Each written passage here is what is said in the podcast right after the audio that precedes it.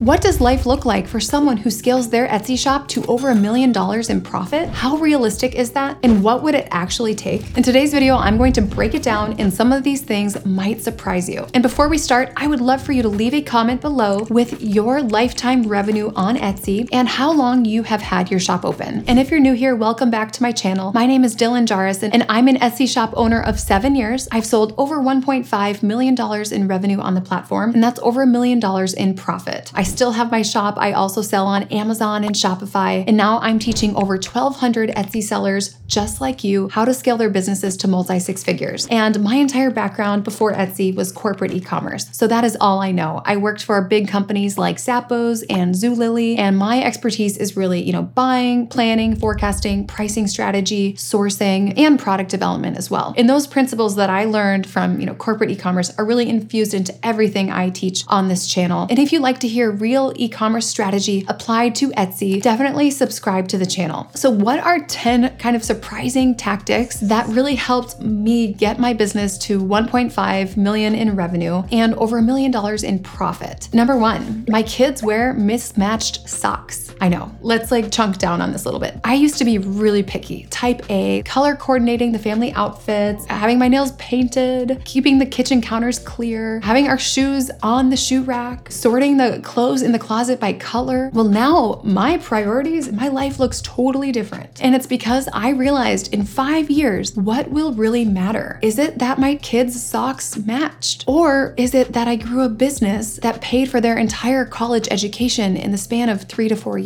Which one do I want to prioritize? Because the priority is going to be where I put my energy, and energy is limited. One thing I did to get my business to this level is that I'm always prioritizing what will matter long term versus what will matter short term. Part of this is also that I stopped caring if people judged me for working hard. If my working hard makes them feel uncomfortable about their own work ethic, then that's not really my problem. And I work hard because I want to, and I shouldn't lower my standards of excellence just because it makes someone else uncomfortable. Everyone has the right to set their own standards of excellence and their own work ethic. And for me, prioritizing what will matter long term trumps what will matter short term. The second thing I did to get my business to this level was that I focused on the products where I had the most leverage. So while I'm scaling my business, I'm looking at my hourly wage constantly for each product. And I have a profit calculator that does this. It actually gives you your hourly wage so you know exactly what is worth your time and what's not. So instead of focusing my efforts on scaling my low dollar per hour items, I focused my efforts on scaling my high dollar per hour items. So with my product mix, you know, I have products that will take an hour and I can sell it for $600. And I also have items that'll take one hour and I was charging $60. So I started moving away from those $60 items and really pushing those $600 items. When you sell $600 items, it helps you get to those 30 to 40K months pretty quickly. So the question you got to ask yourself in your shop is where can I put the least amount of time and effort to get the biggest financial results? So with my students, that's another big reason why we focus on driving sales in their best sellers versus focusing on fixing their worst listings that have never sold. So where can you put in the least amount and get the biggest financial gain? Those are the products that we focus on, and those are the products that we work on building into your product mix if you don't have them yet. The third thing I did was that I stopped cooking, I stopped cleaning, I stopped doing laundry, I stopped shopping in stores, I only shop online. I stopped doing anything that would suck my time and energy, and that is a low dollar per hour task. Moved it away, no longer doing it. Unless those things are things that you enjoy, sure, like by all means, like keep doing them. But for me, it wasn't giving me energy, it was just sucking the life out of me, right? Move those to the side, get them off my plate, focus on what is the most profitable action steps I can do. So I recommend for you and your shop, focus on the most profitable way to spend your time and completely outsource the rest. Now, if you're not sure what you should do with your time to be profitable, then I recommend downloading my 16 step checklist. It is free. You can download it. Go to the link in the description to grab that. The fourth tactic I did to get my profit to over a million dollars was to say yes to every customer request. So if someone wants something that's, you know, 10 times the size that I normally make it, yes, I will do it. If someone wants something that is a completely different material, color, yes, I will do it. Or maybe it's a completely different product that wouldn't even fit with my product mix, but they reached out to me because they thought I might be able to do it. I will say yes. You know, use discretion, of course, but really for like 99% of requests, I would say yes to everything. Say yes, figure it out later. Most of the time, I had no clue how to make what they wanted me to make, but I knew I could figure it out. And I knew I was resourceful, and I'm willing to bet on my resourcefulness to figure that out. The reason why this is so important is because to get yourself to over a million dollars in profit, you cannot rely on your own ideas. So I recommend getting your winning product ideas right from the source, right from the customer. And over half of my listings now are from customers who asked me to do something and I just said yes. And then I turn it into a listing. And you do that because when someone asks you to do something, there's likely, you know, 20 people behind them who just didn't take the time to reach out and ask. The fact that someone asks you to do something, it either means they couldn't find it or it wasn't in the way that they wanted it. Take it as an opportunity. That's just one sale with probably at least about 20 sales behind it. So in your first 100 sales on Etsy, you know, it's likely going to be from products that you put into your shop. You're not going to be getting a ton of requests in your first 100 sales, but as you gain momentum, you'll start to get more and more requests. And that's when you say yes to everything, and it's just to scale you so much faster. And you're to end up with hundreds of listings of things that people actually want instead of just things that you think people might want. Now, if you're not willing to say yes and figure it out later, you're probably not to make a million dollars on Etsy because you're relying on just your own ideas and assumptions of what people might want. The fifth thing you want to do is planning and forecasting. You really need to reverse engineer your success. To get over a million dollars in profit, it does not happen by just flying by the seat of your pants. It might happen that way, but it might take you like 10 years. Instead, I recommend being very calculated and intentional. So build a sales plan for the year. Forecast every single month. Stay on top of your inventory and your sell through and manage your cash flow. So without proper planning and forecasting, you're to miss huge opportunities to leverage market demand. And you're also very vulnerable to having a volatile, inconsistent business. You're essentially flying blind, and then at the end of the year, you end up with whatever you end up with. So if numbers scare you, that's okay. Like you still can do this. I have a really simple sales plan. It actually is something that I used when I worked for Zappos, and it really breaks down the full picture of your business. And there's even a separate line for separate sales channels if you do sell on Amazon or Shopify or even craft fairs. So make sure you are planning and forecasting. If you need help with that, I'd love to help you. The sixth thing we want to do is be tightening up our costs as our revenue is growing. Most of the time, when revenue grows, expenses grow. And oftentimes with Etsy shops, the rate that the expenses are increasing is faster than the rate that the revenue is increasing. People start to kind of loosen up the purse strings when they see the money coming in. So let's say your revenue is increasing by 5% month over month, right? We want to increase a lot more than that. Let's just say 5%. Well, instead of increasing your expenses by 5%, we want to decrease your expenses by 5%. That could be a difference in like 20 to 30,000 in profit for the year. As your revenue grows, do not forget to accommodate for that with paying your quarterly estimates. You do not want to be caught in tax season with a huge increase in revenue and you were only paying estimates for maybe half of that revenue amount. A lot of people forget to do this, so I just have to say that. The seventh thing is that I raised my prices strategically, and it was doing it in a way that dramatically increased my revenue instead of slowing down my sales. And this is actually how I developed the whole concept of the marathon strategy. And the marathon strategy is all about pulling levers at the right time. There's many different levers, but price is one of those levers. Now, this really hinges on two things. One is that you have landed on a profitable customer who is not price sensitive. So this is someone with higher discretionary income. The second thing it requires is that you already have traction and that you are already filling up all the working hours of your day. Do not pull the price lever too soon because it will backfire if you're only working, you know, 2 hours a day. Really be intentional about this and don't pull it too soon. It's really hard to undo that. The eighth thing that I did really to get my business to over a million dollars in profit is to work more on the business rather than just in the business. To scale from like 100K per year to like 400K per year, you really need to get yourself out of the weeds. And once you get out of the weeds, whether it's a VA or an assistant or someone who does packaging or someone who does some of your designs, I highly recommend getting some help. And what it's gonna allow you to do when you get out of the weeds, it's gonna allow you to be more proactive